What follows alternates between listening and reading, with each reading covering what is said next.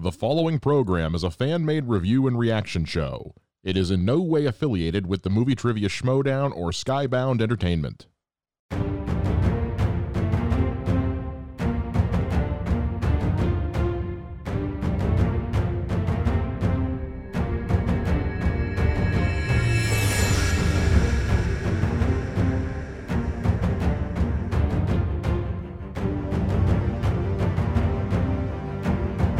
Welcome back, everybody, to the second episode of the Ultimate Schmoedown Show. I'm your host this week, Colin. Joining me are the boys, Jon and Bogz. Bogz, how you doing this week, bud? I'm excellent, man. Uh, lots of lots of matches again this week. Um, so plenty to to talk about, review, discuss. Um, so yeah, can't wait to get into it. How are you, Colin? Doing doing great. You know, we got some football coming back this week, the Premier League, so that was nice to check Yeah. out. And you know, just a little bit of a you know, a little bit of that normalcy starting to come back into the world, and Schmoedown helps too. You know, that's been consistent through all this. And Jon, how you doing, bud? I'm doing great. Uh, you know, I, I have less beer in my fridge than I did last week, uh, but you know, I'm trying to make it work regardless. So I just got lovely, uh, lovely sponsored by water this week, and my nice little uh, Captain America Winter Soldier cup that is my roommate's. Uh, so I'm doing great. Water, folks. I know Bogz asked how you're doing, but how are you doing again, Colin? I'm doing great. And without water, folks, we couldn't live. And if that's not an ad, boom, great. So this week, folks, why are we here? We're breaking down three excellent Schmoedown matches. We're going to break down Janine the Machine versus Adam Humphreys, Alex Damon versus Jen Kempe, and then Andres Ace Cabrera versus Ken Napzok.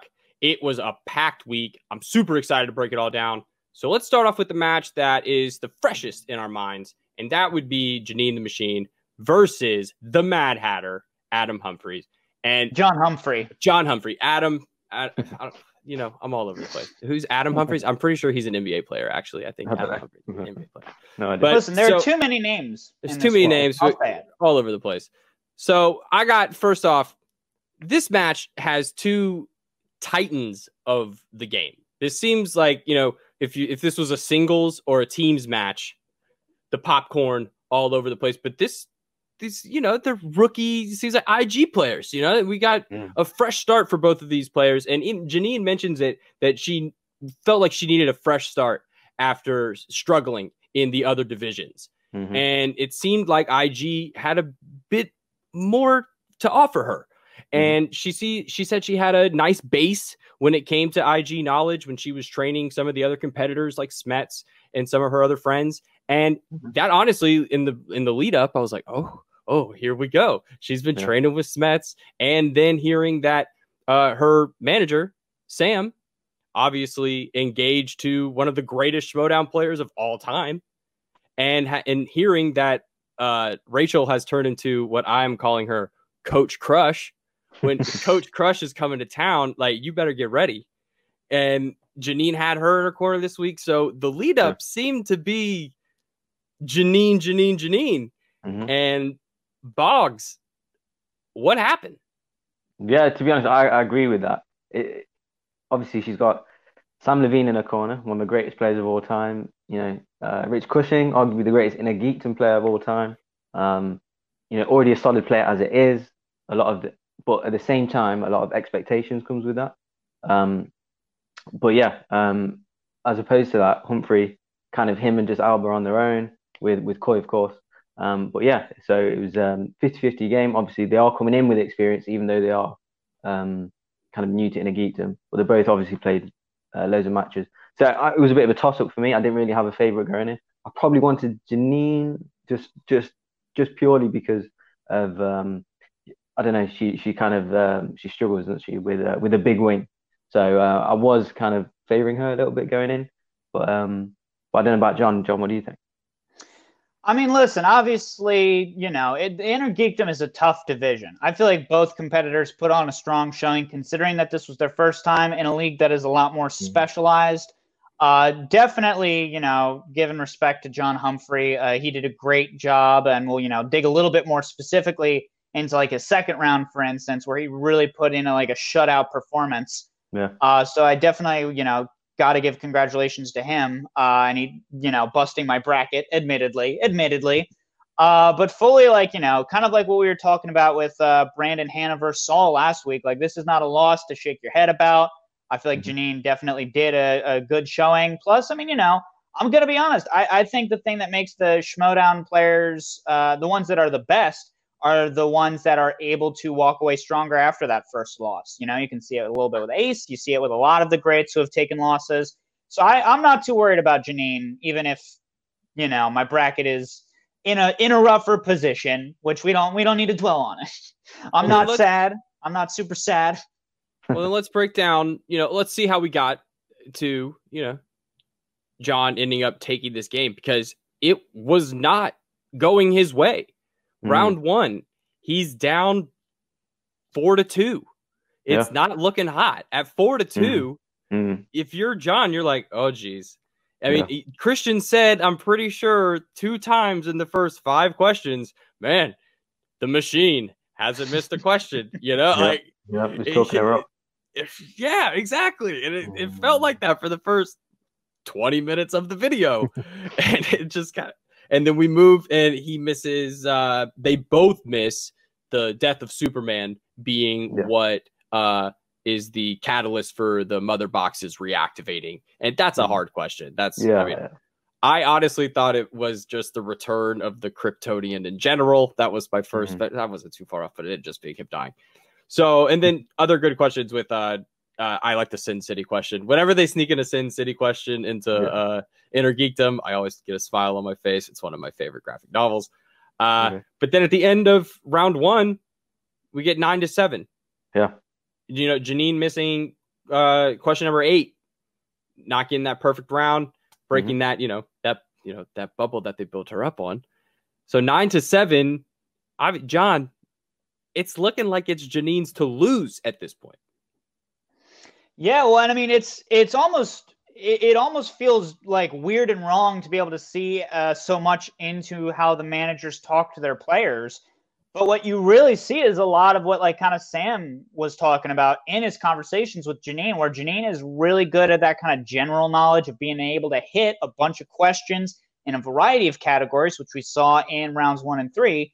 But then you get to the hyper specificity of round two, and John spun a category that he clearly felt very comfortable and very good about, which was the Wizarding World. Whereas Janine got a category DCEU, not something that she's as confident on. And it's all just about, like, you know, of all of these inner geekdom franchises, which ones do you want to binge the most? And uh, I think that's kind of what it came down to primarily.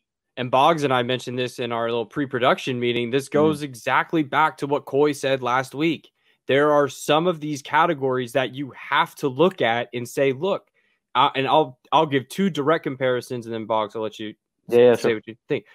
Lord of the Rings, and I'll say Middle Earth, and mm-hmm. the DCEU are, I mean, that's six movies for mm-hmm. uh, Middle Earth, mm-hmm. and seven movies for the DCEU.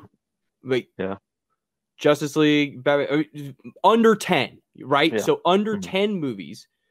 And that's not a lot of mm-hmm. screen mm-hmm. time to go after. But at the same time, the argument can be made that you have a smaller amount of, you know, media to cover, you know, and to study. So you should be yeah. more well versed on these things that there's only six movies yeah, there's only maybe. seven movies up. But Bogz, what's your thought on that? So thinking about it, you know, in hindsight, I've just realized maybe her missing that uh, question in the first round was maybe a sign of things to come uh, in the in the in the second round. Um, so yeah, it was a great first round for Janine, um, but uh, Humphries pulled it out really in the second round. Um, did not miss, did not miss. Um, so yeah, I was quite surprised. I, d- I didn't know that was a strength of his in particular. Um, but yeah, it was solid, solid second round. Um, Jeanine, I d- I don't know. I just her questions were really tough, really tough um, missing a couple. You know, um, one steal. I think he um, Humphrey got as well. He got the um, super speed steal for um, for Darla's oh, yeah. superpower from Shazam. Yep. For me, that was the hardest question um, in the second round because um, it was the character. You got to remember the character, then you got to remember her superpower. So it was quite like a um, kind of streamlined answer, uh, which you saw. And I thought personally that was my moment in the match where I thought I, I just saw I just saw a, a, turn there from that moment. But um, but yeah, um, yeah, she was, it was a tough second round for Janine. And I even felt like she even had a moment of uh, even taking she you felt like she didn't want to take a, a multiple choice in this in the second round. You yeah. felt like she she saw that first question was like it was like a nice punch if we're going mm. boxing. That first yeah. question's a punch. Like that's yeah. like oh jeez. Yeah. What not the first part of that movie. I don't remember the part when he's not Superman. I like the part of that movie when he is Superman, you know, like that's not the part you want to remember. Yeah. But uh, you know, going back to Joe, and then she goes on a string of one pointers until she gets that two pointer mm-hmm. with Cyborg. Mm-hmm. And you know, Jon, at this point, what do you think? Is, does Janine have it in her for a comeback? What are you thinking at this point watching it? Uh, when I got to that third round, I mean, like I was, I mean, kind of like what we were just talking about. I was reeling from how wild that round two was. So it was very much one of those things where I was just like, I mean, listen, at, at the end of the day, like after facing down a round like that, the fact that you're in the match at all still is a testament to how good they both were. Um, and I definitely thought that, like, again, like when she hit both her two pointer and three pointer, I was like, oh, yeah, no, like this is again, she's just proving why she is such a solid competitor across, mm-hmm. you know, uh, singles teams and inner geekdom, like Samm Levine was saying. Like, it was just one of those tough things where it's like just trying to balance those two things out of being like for sure a solid player who for sure has a good like basis of knowledge of a lot of general stuff in the inner geekdom versus then coming down to the specifics especially with that that brutal five pointer where like i heard right. that and i was like oh I, if if i was the one playing this match and i got that five pointer i just i would walk out i'd buy a different home that i could yeah. stay in instead since we have to stay inside right now, I just find a different home to live in because I could not handle that. So that's more where I'm just like, I mean, uh, Janine played it, I think, as well as she could have. You know, like this was mm. definitely a solid performance. Uh, yeah, that that round three, oof, that was just that was a gut punch, man. Yeah, she could have she could have had ten repeats and, and wouldn't have pulled it. And um, I think maybe I, I don't know, maybe it, it was me or um, it was maybe Samm. Uh, in hindsight, I think maybe she realized at some point that perhaps she wasn't going to win, but to avoid the knockout, to avoid the extra point going to them. Obviously, Samm addressed it afterwards. Um, let me try and get as much points as I can. And obviously, she got uh, the two and three, which are good pulls. But like you said, the five was just that was brutal, brutal. What do you think, Colin? It's a totally different layer to this year. Yeah, yeah. She has to think about that. She has to think about the difference in point standings, and then the graphic that you know yeah. we saw at the end of the match looks completely different. It you mm-hmm. know, and I mean the quirky Mercs I mean, what a win! I mean, I mm-hmm. think you know, I I I love one probably my favorite. You know, a little bit of you know bias. Coy's energy is one of the most infectious things on the internet, especially during all that we've all endured over the last couple months. Yeah. Like Coy's positivity is truly one of those things that, like John said, is like Felix Felicis when you bottle it from Harry Potter, it is truly like liquid luck. Like it can inspire you, and it's it's a different kind of coaching.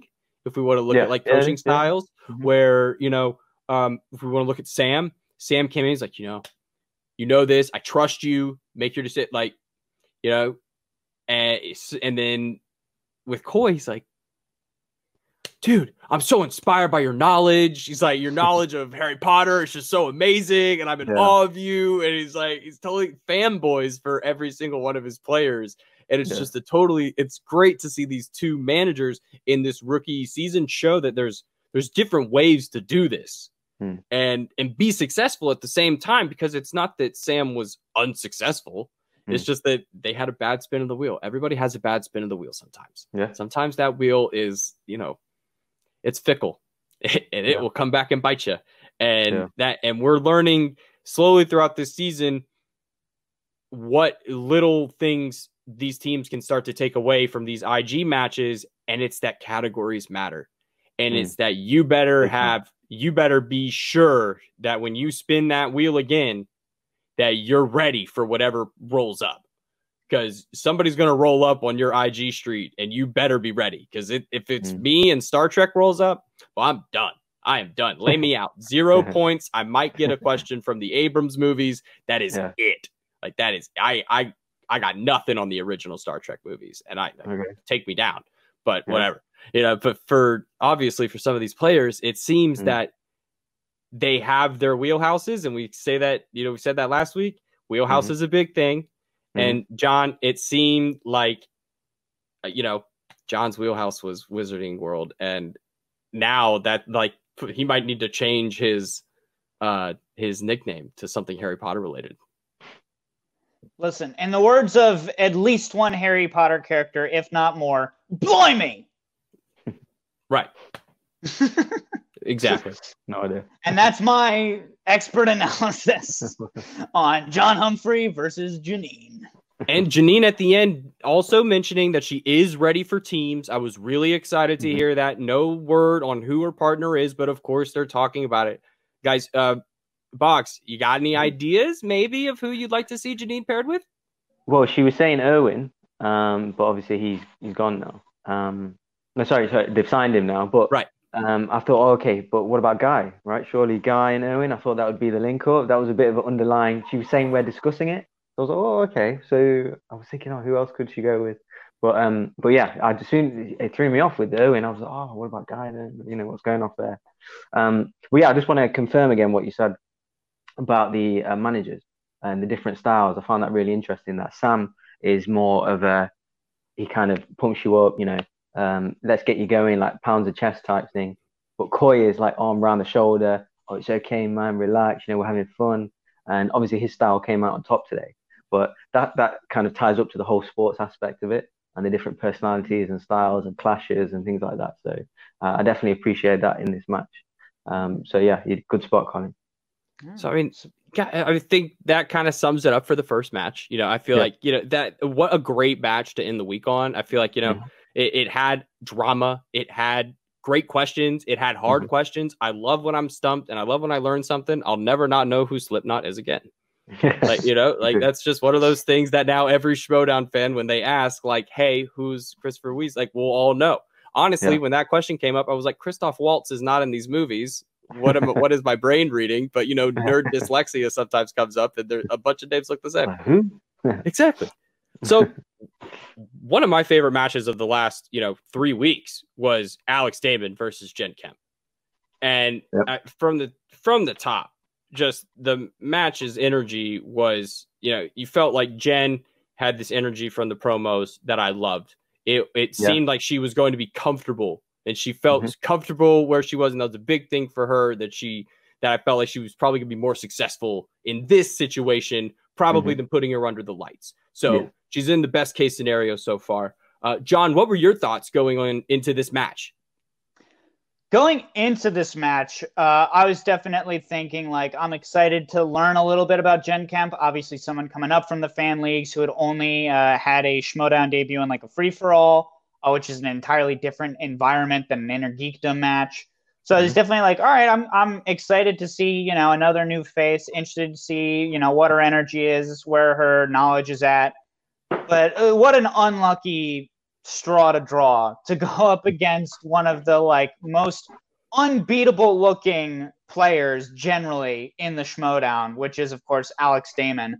Uh, so going into it, I was definitely, you know, like you know, pretty sure that Damon was going to win it. And I will say this, in in a way, I was almost more excited about Damon by the end of this match because what I think you could see in this match was unlike uh, Star Wars, he's still very good at inner geekdom, but he is also for sure beatable.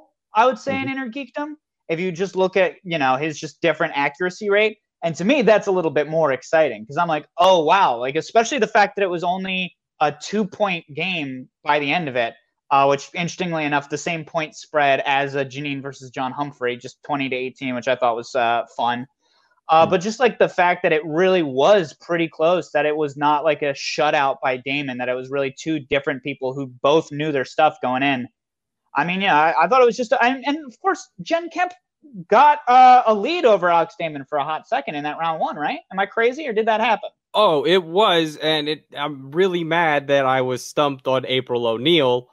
Uh, one of the very first VHSs I ever had in my house was Hmm. Teenage Mutant Ninja Turtles: Cool. Secret of the Ooze, and it's like like that was like really made me mad. That I was like, who is what is no, I didn't know who it was. and then exactly what Alex said. Alex is like, "Oh, I forget it's a comic book property," and of course, it's one of those things where it's just like it slips your brain. It's just one of those brain Mm. farts.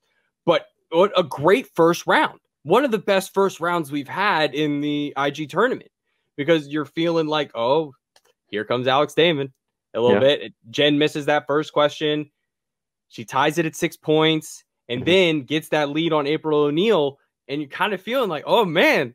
Like you said, Jon, Alex Damon, he, you know, the Russians cut a little bit, but like Bogz, how are you feel like what do you think Jen's feeling here? Do you think she's feeling like she's got this, or you know, she's she's she's aware of the moment, you know, she's a little more calm about it? Yeah, well, uh, I was a bit in between because um, going in, yeah, I did notice her. Uh, she was quite composed. You could tell that she's played a few matches before in the fan leagues, etc. Uh, obviously, I knew that going in, but if you didn't know that, you could kind of see. Um, it was kind of nice to see in a weird way uh, Damon missing some. Um, so I thought, oh, okay, so let's see. Maybe he's maybe he's not that good then. You know, maybe he's um, you know, and uh, seeing Kempe. Um, was she one point ahead going in? Yes, at she end was round? one point Yeah. ahead. Yeah. So seeing that and um but um I thought she was a little bit um too kind of celebratory.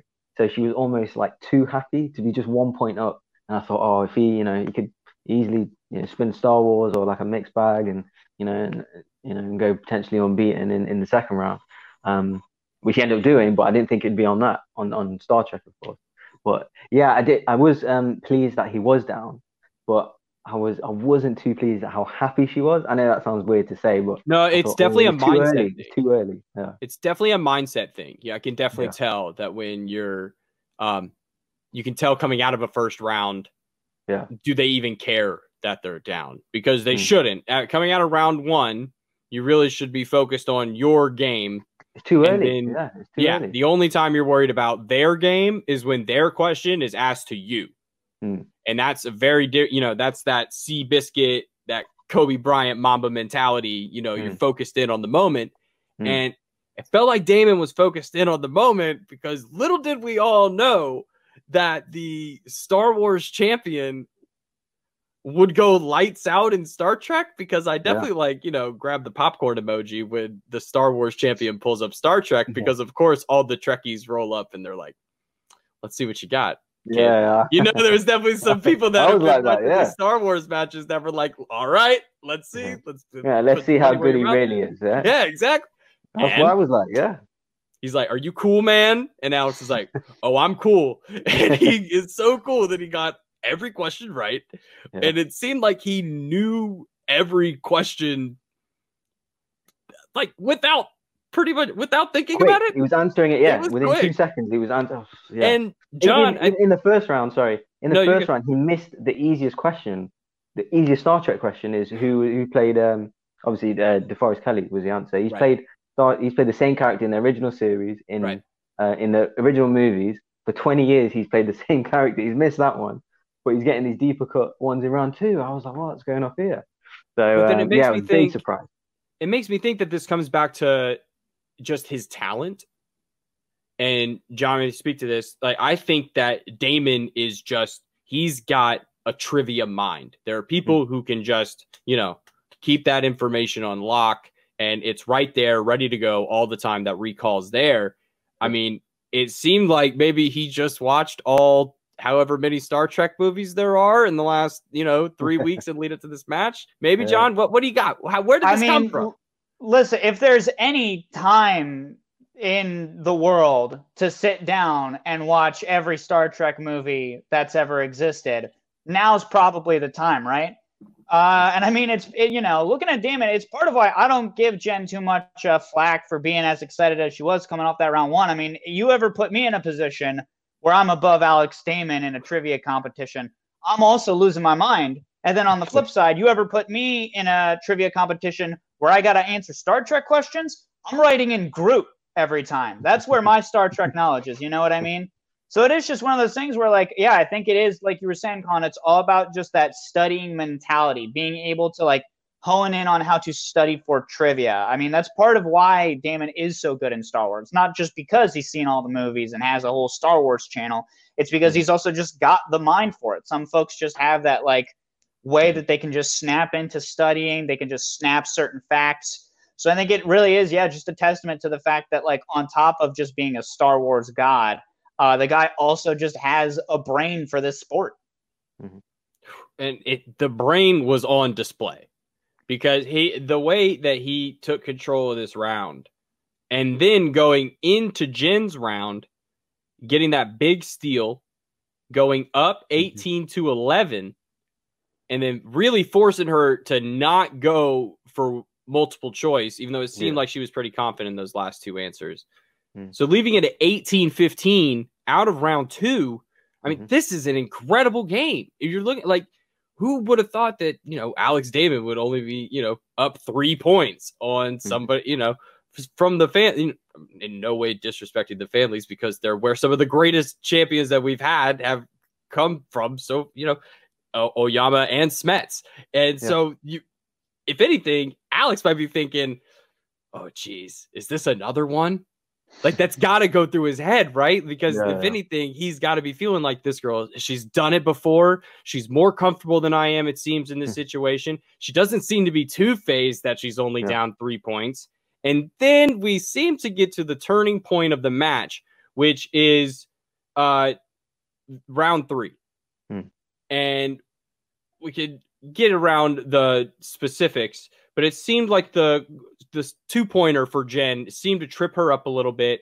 It seemed to catch her a little bit off guard, and after that, it just seemed like Alex had control over the match. Where it seemed like once you once you don't get that two pointer, and you're relying on that three and five, and Alex has a two, three, and a five to hit, and he seems and you just saw what he did in Star Trek Mhm. you're thinking, oh, this this is not looking good. So, I mean, Bogz, if, at this point, what are you doing? What are you doing at this point if you're Jen? That's what it is. Um, because he goes unbeaten in Star Trek. Um, which to be honest, I am a Star Trek guy. Okay, so they weren't the absolute deepest, hardest rounds I've ever seen. It was a good round. It was you know hard enough, but they weren't the, the hardest ever questions I've ever heard. Um, so he does do well there, and then they bring Roxy on, and she's you know pumping him up, celebrating. She needs the win. You know, she's she's giving him that you know that uh, pump going into the final round. Uh, and yeah, so that just gives him that extra little bit of um, confidence. I've come from behind to get the lead. I've gone unbeaten. My manager's now, er, you know, uh, you know, bigging me up. So, um, so yeah, going into the third, I, I, I thought, oh, he's got the experience. You know, he's current title list. The whole team's riding on him currently. So I did, I did kind of, I thought, oh, okay, here we go. Yeah, he's going to win again. So yeah, that's what I thought going in into Yeah, round. well, by the end of the round. And I'm kind of having thoughts, you know, like, you know, hindsight is 2020. And it's kind of feeling like uh some of these Star Trek questions, you know, they're they're not asked as frequently as Star Wars, even Yeah, though yeah. there seems to be as much content for Star Mhm. Trek as there is Star Wars. So, Mhm. you know, I don't know if I'm the first person on one of these shows to ever say this, but maybe we should get a Star Trek league going and Yeah, get some, you know, because it seems like there are muscles to flex on these Star Trek questions, and it Mhm. seems like they could some of these questions, if they're not used as much, can come off as softball questions when a start when a true Trekkie watches a Mhm. Star Wars match and they Mhm. get super deep into the Star Wars questions, and it's like, and they even get down to uh, what's the the vehicles, weapons, and you know other you know all that others that Creatures. that in kind of creatures yeah like that Yeah. Like star trek is just as vast if not you know more vast because of course you get into the tv shows and people would argue like should we include the tv shows and stuff? But it's Yeah. just you know it's something to think about because some of these questions like you said like and our uh our producer mike said you know that these star these star trek questions were not the in his opinion were some of the hardest questions he'd seen you know in some of these other things. Mhm. so and then some of these star wars questions aren't softballs either so we got to uh, maybe find the middle ground too, because we find the DCEU questions are the same. Bogz, you got Yeah, no, I was just gonna say I would love uh, a Star Trek uh, title because you've got the players who have proven how uh, they can go um, kind of deep with, with Star Trek. Um, you know, Roka, all the, the all the um, Inner Geekdom guys, uh, Rob My Burnett in the past, uh, yeah, uh, Dan Murrell. Um, these guys love Star Trek, so I would love to see. I um I believe they have had some exhibition matches. it deserves more than an exhibition match. That's Yeah, kind of like exactly, the level, right? exactly. It's that deep. exhibition to league. Yeah, and you know the the films are just going. Um, I think the the original motion picture was out in '79, so just right. a couple of years after Star Wars. So you know it's 41 years, so there's there's history there. So um, yeah, I, I would personally love that. I'm just saying. Yeah. So if anybody's listening and needs an idea for you know for another tournament after this one, there you go. Just leave it at there. You know, you can have it. You can have it. We'll just enjoy it because I'll learn yeah. more about Star Trek. Honestly, I'm more I'm more excited to learn more, and that's another okay. way. You know, even though I think I know Star Wars, I watch one of these mm-hmm. Star Wars matches, and I always learn something new. I love it Definitely. every single mm-hmm. time. I always learn something new. Yeah, but ra- wrapping up this match, it's the Indiana Indiana Jones for her, Back to the Future. Mm-hmm. It was that was, tough. Just, that I was mean, tough. Back to the Future. Some of the I didn't even I, remember I, that character. I do not even remember it. I was trying to think. I was thinking, who's the little brother? Yeah, I couldn't pull it. The from the one scene, picture his face. It's so hard, and oh. I even wrote down Jen had the hardest round three I've seen in a long time. Like those were really hard questions. Yeah, and that and that just goes to show, like it. That round three, man, it. Whew, it'll come back, and then Alex closing it off on Marvel and mm-hmm. wrapping it up. Jon, what were your thoughts at the end of this? Uh, you know, Damon, did you feel like he feel like he just kind of ran away with it at the end? Was it a letdown? Who, you know, did Alex win this match or did Jen lose this match? Oh well, I mean, first things first. My one of my first thoughts coming out of the end of this round was that you know we got a new contender for heel of the year, and her name is Roxy Striar. I mean, taking time out of her management speech to just be like, Jen, those are stupid numbers. You, I was like, well, okay, hold on. Don't you only have a minute with Alex? What's yeah. what is this about? You know? And I know we're gonna talk about another manager later, but oof. I mean, if you want you want to talk about some heels and management, I was just like, Roxy, focus on this win right now. You need it. You know you need this real bad. Yeah. Um, yeah, I mean, like you were talking about, like this was a tough round three. So I feel like mm. again, this was another match where both of these two came out looking real good. Um, especially considering how hard the questions were. But then also, again, like one of the things that's important to remember as far as perspective goes is the fact that as viewers, we're not only hearing the question, we're seeing it written out. So the fact that like as a competitor, you're only able to hear the question, you're only able to look at Mark while he's saying it. Like that's a unenviable position to be in uh, as hmm. someone who is predominantly just a viewer. So yeah, I mean, I think both of these two came off looking like winners. You know, it's sort of what I was saying uh, again with John Humphrey and Janine. Uh, Alex Damon definitely proving that he's versatile. Uh, definitely proving that even though he's not as unstoppable, uh, he's still a juggernaut when it comes to Innergeekdom. Meanwhile, Jen Kempe proving she can hang in the like, you know, majors of the Schmoedown. Mm-hmm. Like the fact that she was able to have a close match, again, only two points with the like undisputed Star Wars champion for quite some time. Both of them are looking real good. Mm-hmm. Gotta love it. I it sets up Damon versus Hanna, which I think is going to be a great match. I mean, it seems like it's like totally opposing uh I guess the way that they approach the Schmoedown and their characters, you, you, know, the way they the way they approach the game. So it'll be interesting to see, um, because obviously it, it's hard not to be intimidated by Alex Damon. If you have any love for this sport, he's truly on the Mount Rushmore of people to ever answer Schmoedown questions. And it, dude is just, I mean, he's automatic. Hmm. And it, and that dude could show up any day of the week. It's like, I mean, I don't want to play Tom Brady in football, but like if we go play golf, like I also probably don't want to play him in golf either. Like he's probably pretty good. You know, like well, so you know, if this seems like they're like flexing the muscles in other sports, but Alex seems to be ready for IG and ready for Hanna. And Hanna pulled double duty uh because he got thrown in as the pseudo manager in place of uh Robert Meyer Burnett for the Burning Droogs and Jon, before we talk about the match, we seem to uh, come to uh, opposing viewpoints on the uh, on the managerial uh, approach of Brandon Hanna. By whatever so, do you mean, Colin? well, I don't know. I just feel like he found some cool effects and decided to throw some, you know, filters over his videos and now feels like he's doing an impression of the guy whose job he's trying to take. And, you know, maybe bring something different. Your team just kind of, you know, the maybe you got the cool Peaky Blinders hat, maybe take a little Peaky Blinders angle at it. I don't know. You get I just didn't I just wasn't feeling the vibes, Jon. I just was I just wasn't feeling it. I, it, Robert Meyer Burnett sells out, you know, when he would do his spiel, it'd be a whole thing. He would sell out, he would be big, he would be boisterous all over the place. Mm-hmm. And it just seems like he's looking up at his camera. it just seems like he's looking up at his camera. Yeah. he got a really good camera angle. impression, yeah, yeah. Yeah, and he's just like looking at it, and he's like, "Well, you know, guys, very, yeah, it- you're, I'm, I'm just not, I'm not interested. I guess, I guess is what I'm saying. I guess I could Oh, be more sure. interested.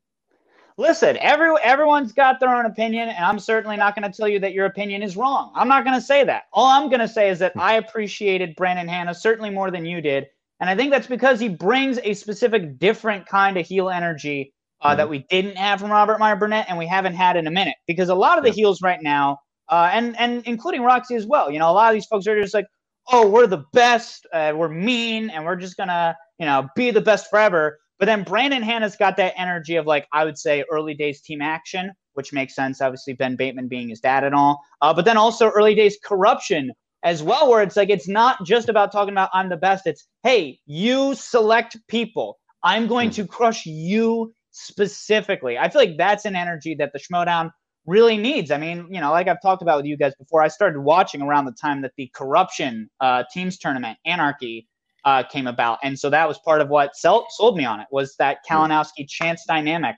Uh, so I liked seeing a little bit of that of that specific flavor back. Uh, obviously, you know, as a manager, this was Brandon Hanna's first match. He's definitely got a ways to go, I think, to Mhm. be anywhere in the consideration for the Mount Rushmore of competitors who are also managers, or however we're defining that specific Mount Rushmore.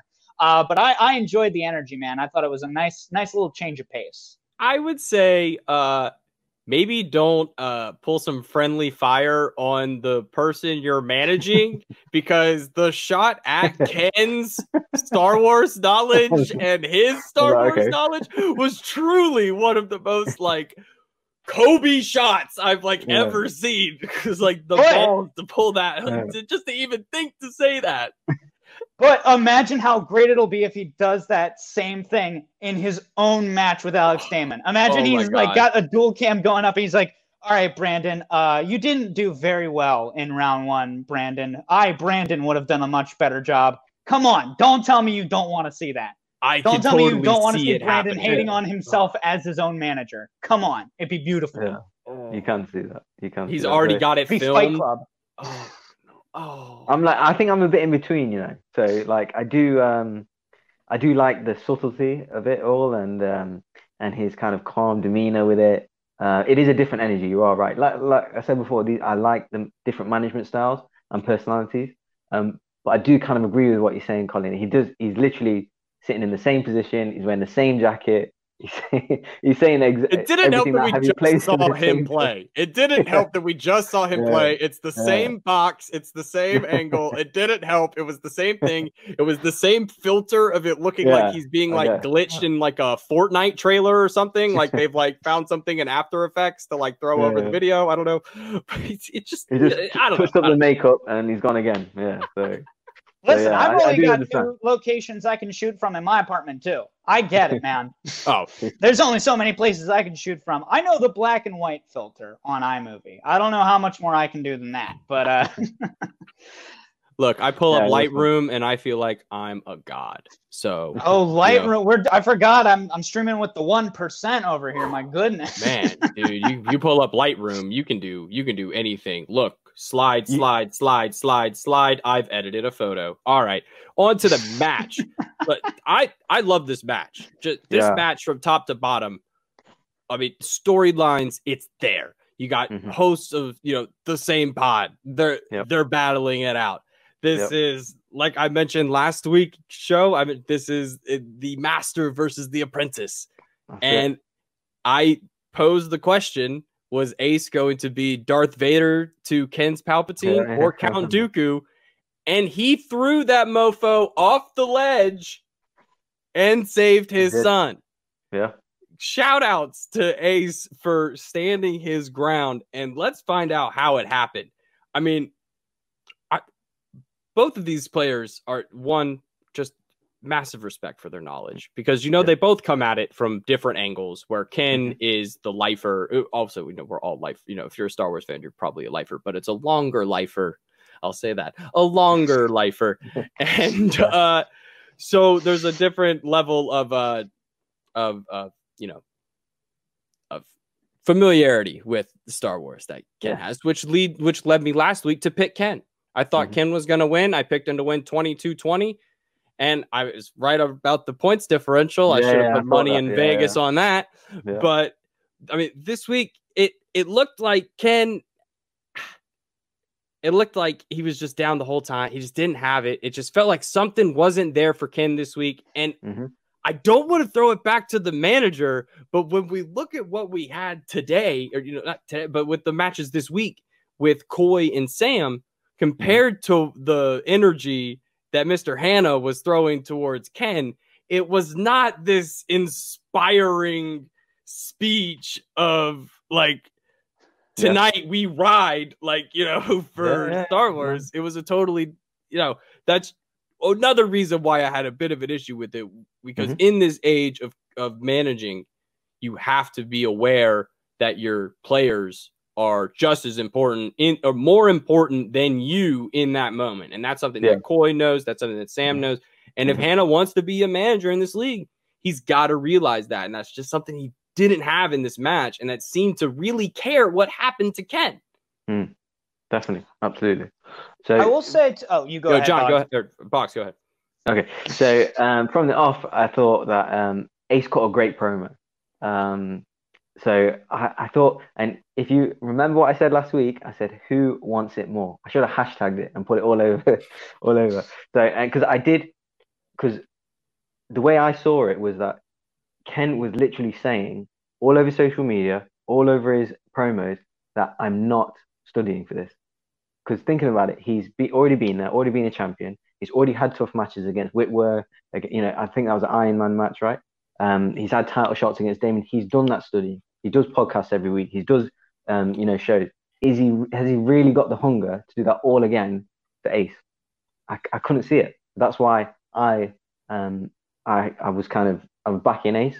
Um, and you know, obviously Ace coming from, you know, coming from that Parker match where me personally, right, I so I'm not just saying this um kind of out of nowhere. He has addressed it himself on the um uh, the meaning of podcast and, and first cut.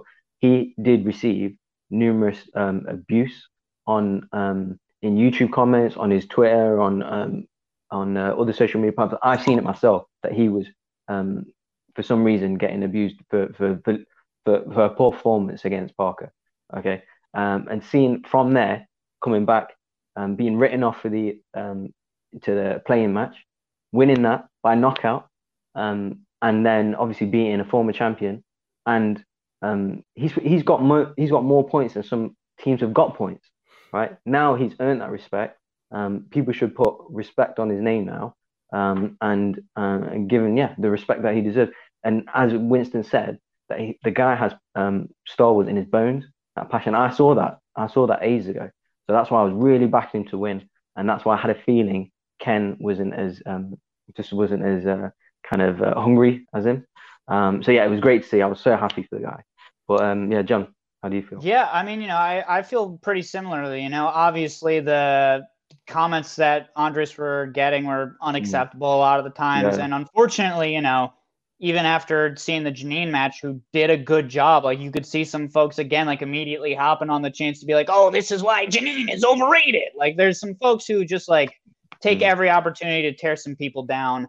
And you know, in, in this instance, this is Andres uh, Cabrera proving that he's kind of coming into this with the same energy as Dimolanta, Mm. where you know Dimolanta was like, "I'm not letting that 0-2 record be what defines me in this league."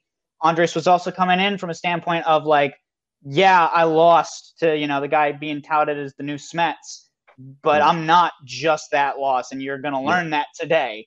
Mhm. Uh, and then you know, kind of what you were talking about with uh, Ken, I also agree. You know, I mean, again, like looking at Ken's legacy, when you've got a belt and a book under your belt, like you know, a, a belt under your belt. bad phrasing aside, Ken is Yeah. very knowledgeable when it comes to Star Wars, and I Mhm. don't think he felt like he needed it as much as Andres did coming into it. But I Mhm. mean, also like if you look at the Twitch chat, it was very interesting to see that there was a point that changed when a lot of folks went from rooting for Andres to lose for rooting for Hanna to go away. The fans love Ken, right? Like even when Ken loses, the fans are always going to love Ken because he's so Yeah. knowledgeable, because he's so entertaining. So I mean, I you know, I, I feel like a dork for saying this for all three matches, but truly, both of them came out looking pretty good, if you ask me.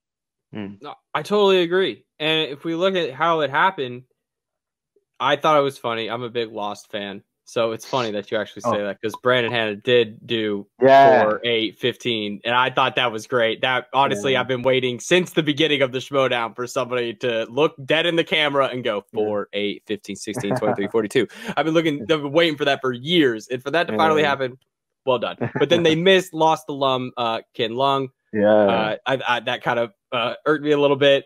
And then uh, Kim use, uh, Ken uses his JTE, misses a question, goes down three two. I thought that's a big moment for Ken. I mean, to use Yeah. your JTE ru- rule in the first four questions of a game and not to Mhm. get the question right in a. Star Wars match. If it's a singles match, I totally can understand. But when it's a Star Wars match and it's round one, yeah.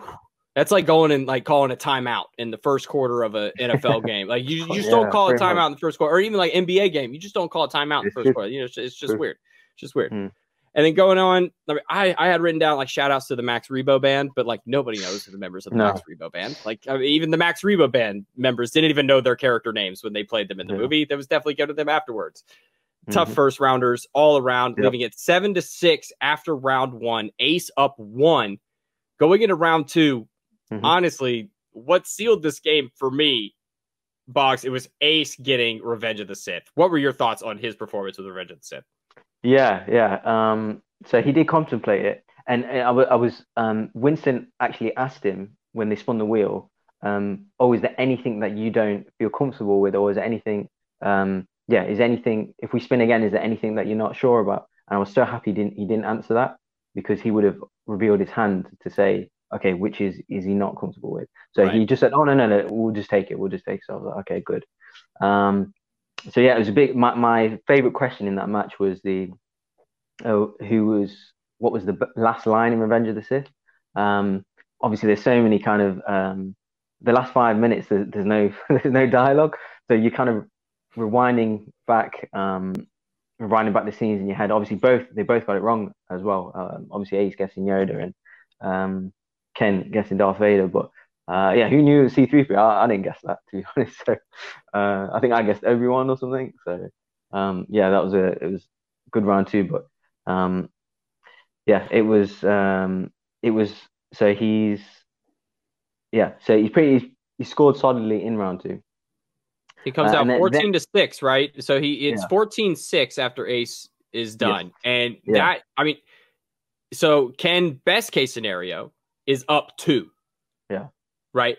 And for it, for Ace to get a steal off of Ken, Yeah, off of Rogue One, which- I say. Yeah, I if there's a Rogue One stand on the internet, I believe it's Ken Napzok. Like I know Ken loves that movie. I love that movie.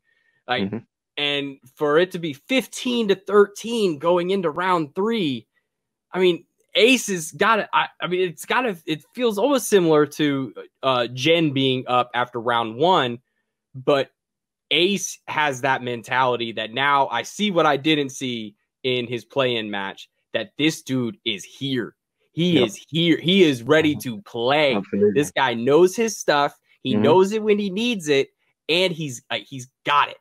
It's a it's a certain type of thing that you just see him answer some of these questions. Right. You're like, oh, Yeah, it's that. It's Okay. that. Eye the tiger. There was a question in um, round number two though where I saw the turn in a match. It was the um, it was where did uh, Galen Erso uh, plant the um, kind of diffuser bomb, and, and he went mu- multiple choice. And for me, the only uh, it was an obvious answer. It was the um, reactor module, and he guessed like the coolant module. I'm thinking, no, it's definitely not going to be the coolant module. Yeah, and and even Ace's face was like because he was like nodding along, like okay, it's an obvious answer, and then It sounded like a fake oh, answer. It sounded Yeah, like he said it like a fake answer, like somebody who just doesn't care in round one and just writes something fake. Definitely, definitely, and that's why I was shocked. He's he's gone cooling, what? And um, yeah, and obviously, get uh, you know, he's he stole that off him, and then going into round three, man, I was uh, yeah, I was shocked. go, going into round three, it's 15 to 3. And I mean, what can you say? What else can you say that both dudes nail? I mean, and they both go perfect in round three. yeah, It is what it is. And Ace wins 25 to 23. I mean, that was one of the mo- I I love the Schmoedown, but the best drama comes to the five pointer. When when when there is something, it is if you yeah, I love the last. Uh, some people hate it. I love the last two minutes of a basketball game. It's super stressful. If there's if it's tied, there's something about that tension. The five pointer in the Schmoedown is truly up there with like the tension of sports.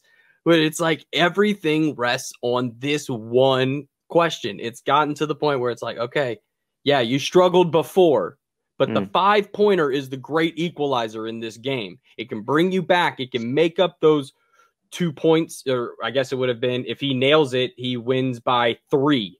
Yeah. So that makes up three points of mistake that you missed earlier in the match, and it's just, just even having that opportunity, it's it's just crazy that it all comes down to that, and it's it's what I love about this game, Jon. Like how like.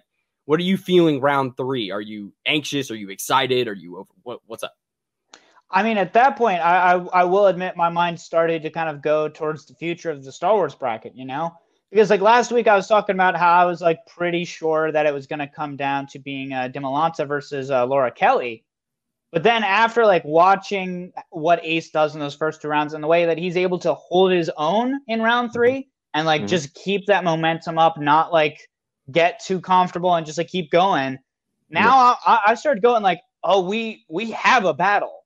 Like we really don't know what can happen in this tournament. Like this has been the year that I started watching uh, the Star Wars matches, and what a year to start watching! My goodness, it was it was great, man. It was crazy.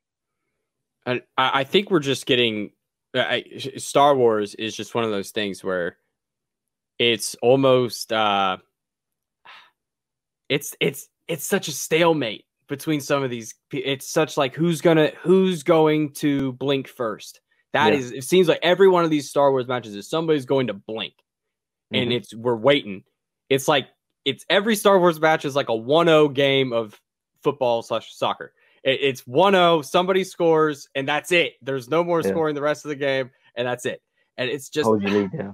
Yeah, exactly. And it's just great that these games have come to each of these Star Wars matches have felt like every player deserved to be in that spot. And that's been the for the last two weeks. I would say the only match that seemed really one-sided was um the Alba versus the Warfather.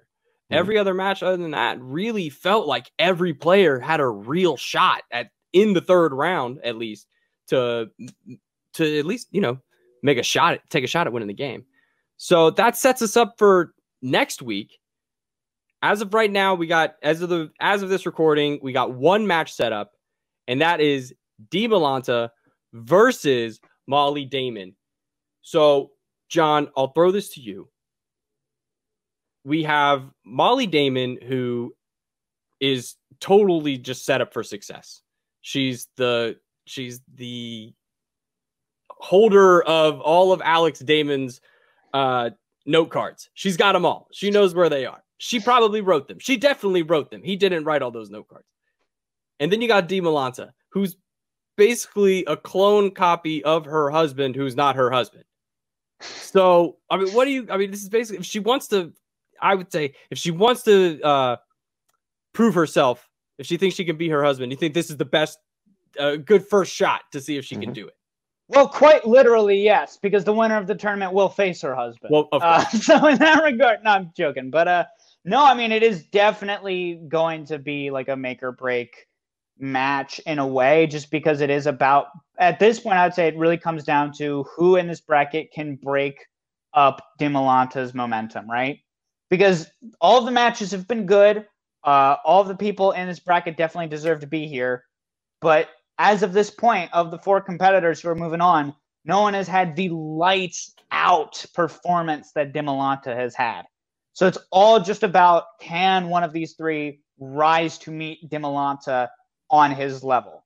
Uh, at this point, I have to lean towards Dimolanta winning it just because of what we saw. Uh, so I mean, it, it is hard to say, man, but like definitely Dimolanta should not be overlooking uh, Molly Damon, and nor should anyone. And I'm trying hard not to do so myself because, again, like you said, she wrote the note cards. Like she definitely knows her stuff. So it, it's really going to be coming. I feel like all of the matches we're going to get from now on for Star Wars are going to be real close calls down to the wire, probably five pointers, like you were talking about, Colin. Bogz. I mean, yeah. this this sets us up for poss- another all timer in these Star Wars matches, and that's like last week with uh, Scrimshaw's match. It's that's an all timer, and Kristian mentioned that today on yeah. SEN. He's like, if you haven't been watching these matches because they're Star Wars, you're missing some of the best just schmo downing that's been done in the last three or four years. Definitely. And I mean, what what are you looking forward to in this match? Or, or is it is it Molly proving herself? Is it Dimolanta's you know momentum pushing through? What is it for you in this one? Uh, well, first of all, I think this is one of my favorite tournaments of all time. This Star Wars tournament, the level that we're playing at, uh, the the you know the the pools that they get, the questions that they get, um, the the characters involved. Um, even though it's all digital as well, we're not playing in studio matches. It's still um, it's still that riveting. Um, so for me, uh, Dimolanta is the man to be. I do agree with Jon. Um, his passion, his intensity, his knowledge, how much he wants it. Um, so I'm going to say the same uh, as I did last week in terms of Ace. Uh, I believe Ace wanted it more than Ken, which is why I won, and I believe Dimolanta wants it more than Damon. Um, just on the pure passion aspect and, um, like I said, intensity. Because Damon's quite um, obviously relaxed, and that's her style. Um, you know, she's a bit kind of uh, passive with it. Um, not not to say she doesn't know as much as him. I'm just saying for that um, for for that win, I just think he wears his heart on his sleeve, and I think um, that I prefer that style to watch that style. So that's why I'm, I'm backing him. For me personally, I would actually like Dimolanta to face Ace in the next round personally. But anyone can play anyone, and it's that's the level that we're playing at. Um, if, if, I can ask you guys a quick question though, um, in terms of if we had a chance to speak to someone in terms of an interview, let's say 10, 15 minutes just to shoot it with them on the show, on the Ultimate Show Schmoedown show, who would you like to speak to? Because I personally would like to speak to uh, Ace, just to see, just to see what he's been through, you know, his journey, um, just to see how, um, see his mindset going in, how he's been written off, things like that. Um, and a bit of a random one, I would actually like to speak to Chandra as well, because he's sitting on the sidelines watching this whole Innergeekdom match. Um, you know, he he doesn't really, I've noticed, he doesn't really um, appear on too many other people's live streams, you know, on backstage too much. And I just want to see maybe is there a bit of tension? Does it, you know, why is that, you know, that kind of thing. So um, they're the people that I would like to speak to. Um, yeah, I know it's a bit of a random random thought, but what about you? No, Colin? yeah, I'd love to see um, uh, Winston. Uh, uh, I would love to, okay. in comparison, yeah, just have even the conversation of Ace and Winston. I mean, Ace has been around this for so long what's that been like being around for so long? Winston being in comparison to Ace, newer to the to the Schmoville, as you will, mm-hmm. and mm. how you know what's it been like, kind of uh, catching up. Mm. Uh, I, I love that aspect of uh, what's it been like for people to come in um, from when Jon, you know, Jon, like when you came in, like you came in during the corruption era. Like, what's it like to come in as a player, um, listing off like a chance? Coming into mm-hmm. the corruption era. Um, Paul Oyama coming in at that, you know, there's different stages of coming into the game where I feel like you're picking up different things. And this year, it feels like if you're coming in as a man, as a first time manager during this tournament, it's a whole new thing. So I'd mm. love to get the perspective, you know, somebody who's been doing it for a while and somebody who's newer at it. So that's kind of where. Good shout, yeah, good yeah. shout. Jon, what about you? Warfather. I got to know what possessed a, a, a, Norse warrior to watch movies and then answer questions about movies. I got I got to know. Are the Norse gods real? Like, is he coming down from Valhalla? Is that where he's? I, oh. There's too many theological elements to having the Warfather on the show that I just can't overlook. Uh, and then I don't know Dan Murrell. and then, I mean, Dimolanta to take it back real quick. It seems Hmm. like when it comes to motivation, we say who wants to win it more. He's in the Finstock Exchange. Exactly. He's exactly. With the All-Stars. surrounded by hardware. Yep. That's I mean, imagine sitting imagine sitting in a group chat and the champions have Yeah. a belt emoji next to their names in the group chat and you don't have one. That is really aggravating.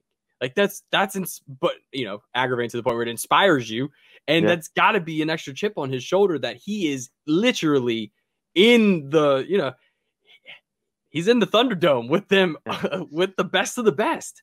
you are and you it- are more or less the odd one out. You know. you Right, have exactly. Yeah. So So he's agree. got the most to prove, and I feel like this Star Wars tournament is the place to prove it, and that's where we'll find, you know, the most action next week is going to be in the Star Wars tournament. I'm so excited, Mhm. but I mean, looking forward, we got the Finstock Exchange on top of the table with Mhm. 22 points, Swag with 16 points, the Den with 15, and the Burning Droogs, the Rock Stars, and the Quirky Mercs all tied at nine points. Now we'll Mhm. talk points, big, big, big points for the Quirky Mercs, finally moving up into tied for fourth place. And I feel like that that two for those KOs might start to tick up a little bit for them. They seem like they got the KO bug. I feel like they got Mhm. some people who, you know, when they get rolling, they roll. So I'm Yep. looking forward to the quirky mercs for the rest of the season. Bogz, Mhm. who's a faction that you're looking to see a, a maybe a bounce back from uh, in the Well- next couple of weeks? Yeah, yeah, uh, it's it's definitely interesting. I see the league as like three brackets. You have the bottom kind of three, uh, the middle section, and the top three. Uh, obviously, Finstock Finstock Exchange is, is well in front. The other two were kind of battling for for second place.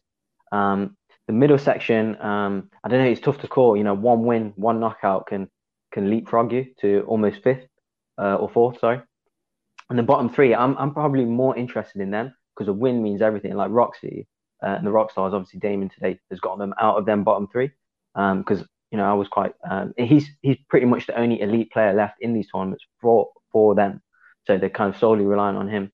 Um, obviously corruption of um, you know they've still got to play and um, and the dungeon as well they've still got to play they've still got players coming so I'm kind of interested in them who's going to finish bottom for some reason because you know first is set the rest are kind of battling for middle place I would like the the bottom three you know they're the, they're the ones dogfighting um, so I I'm kind of got my eye on them.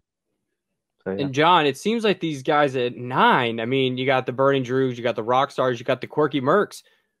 Who's your pick to come out on top there? You know, who who who could solidify themselves as the fourth, even maybe the third best team in the Mhm. couple months? Oof. Uh, of those three factions, man, it's hard to say. I mean, y- y- my mind naturally goes to the Rock Stars. Um, you know, uh, you know, I gave her a little bit of flack earlier in the show for being a heel manager, but truly, the acquisition of Alex Damon is so important, and the fact Yeah. that he's still in, he's right now the only Rock Stars player like in either of these 2 Mhm. tournaments, and Mhm. especially considering that, like Bogz was just saying, corruption and the dungeon have combined four of the biggest players in the Innergeekdom, none of whom have played their Innergeekdom matches yet. So you can definitely expect them to skyrocket. So I mean, it's it is a little tough, man. I my mind goes to probably the Burning Droogs not being the victors uh, of those three, just Mhm. because again they have to figure out exactly what they're doing manager wise. Uh, the fact that they are, you know, one of the factions that are now missing a significant number of people from these two brackets that the Mhm. you know front end of the season has been loaded with. Um, I mean, you know, it's it. I mean, it'd be very entertaining if the Mercs manage to uh, keep going because, like we were saying, we all love Coy's energy. But like, you know, while I could see Humphrey versus Barbarian, Barbarian being a pretty good match, uh, Greg Alba versus Kalinowski, that's a that's intimidating to be staring down. So I feel like at this point, like the the Damon factor, man, I feel like the Rock Stars, like as much as Roxy, like definitely needed uh that win to like kind of be staying in like a good spot. I feel like Mhm. now the fact that she's gotten that win and that Damon is still in this, I Mhm. feel like that's probably going to be the deciding factor. And that's just another layer to this game. I love it. This season, every single week, it's it's a whole new layer. We talked about it last week, and it was a great post in the Schmoedown group this week that was saying, "What's the biggest change in your opinion that the Schmoedown's made over the course of its thing?"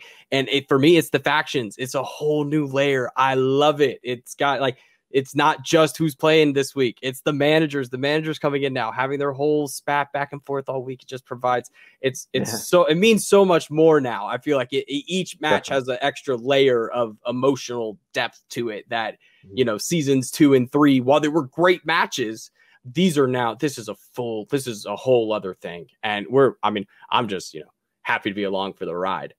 So mm-hmm. I mean. I think that'll do it for this week's episode. So, wrapping up, guys, Bogz, where can the fine folks of the internet find you? Uh, you can find me on Twitter at Bogz or uh, Instagram is uh, AB Bogz. But yeah, just guys, please like, uh, subscribe, comment on these videos, uh, share it if you can. Um, you know, give us give us tips. You know, what do you guys want to discuss? What do you guys want to see? Uh, you know, we're just fans like you at the end of the day. So um, yeah, help us out, and I hope you guys enjoy the show. Jon, what about you, bud? Uh, don't ever give me tips. If I hear a single tip from a fan, oh, you don't like it. Yeah, I remember. I know some people are gonna want to talk to me about Brandon Hanna. So if you do want to do that, you can find me at Jon Barr Tweets on Twitter and Instagram. Uh, find me either of those platforms. I don't know, man. Just follow the show, like Bogz was saying. That's more important. Yeah. And if you want to find me, I'm at the underscore C Morris everywhere. Collins are sold on the web. Uh, Brandon Hanna, if you want to come at me, shoot. I've never had a Schmoedown player tweet at me. So, I mean, if you see this, want to, you know, spat back, let's go. I'm ready. Yeah, I got my, my thumbs, my thumbs are ready to go. So they are loaded. We'll take it one. Boys are ready. I got a crowd ready to go. So that'll do it this week. Uh, thanks for joining us again. Uh, make sure you like this video, comment on this video. Seriously, like Bog said, if we could be doing something better, if there's something, you, if you got uh, any different ideas for conversations, please suggest them to us. We got this great group, the Ultimate Schmoedown Show group now on Facebook. Join the group, be a part of the conversation. That'll do it, folks. So for Bogz, Jon, I'm Colin. We're signing off. See you next week.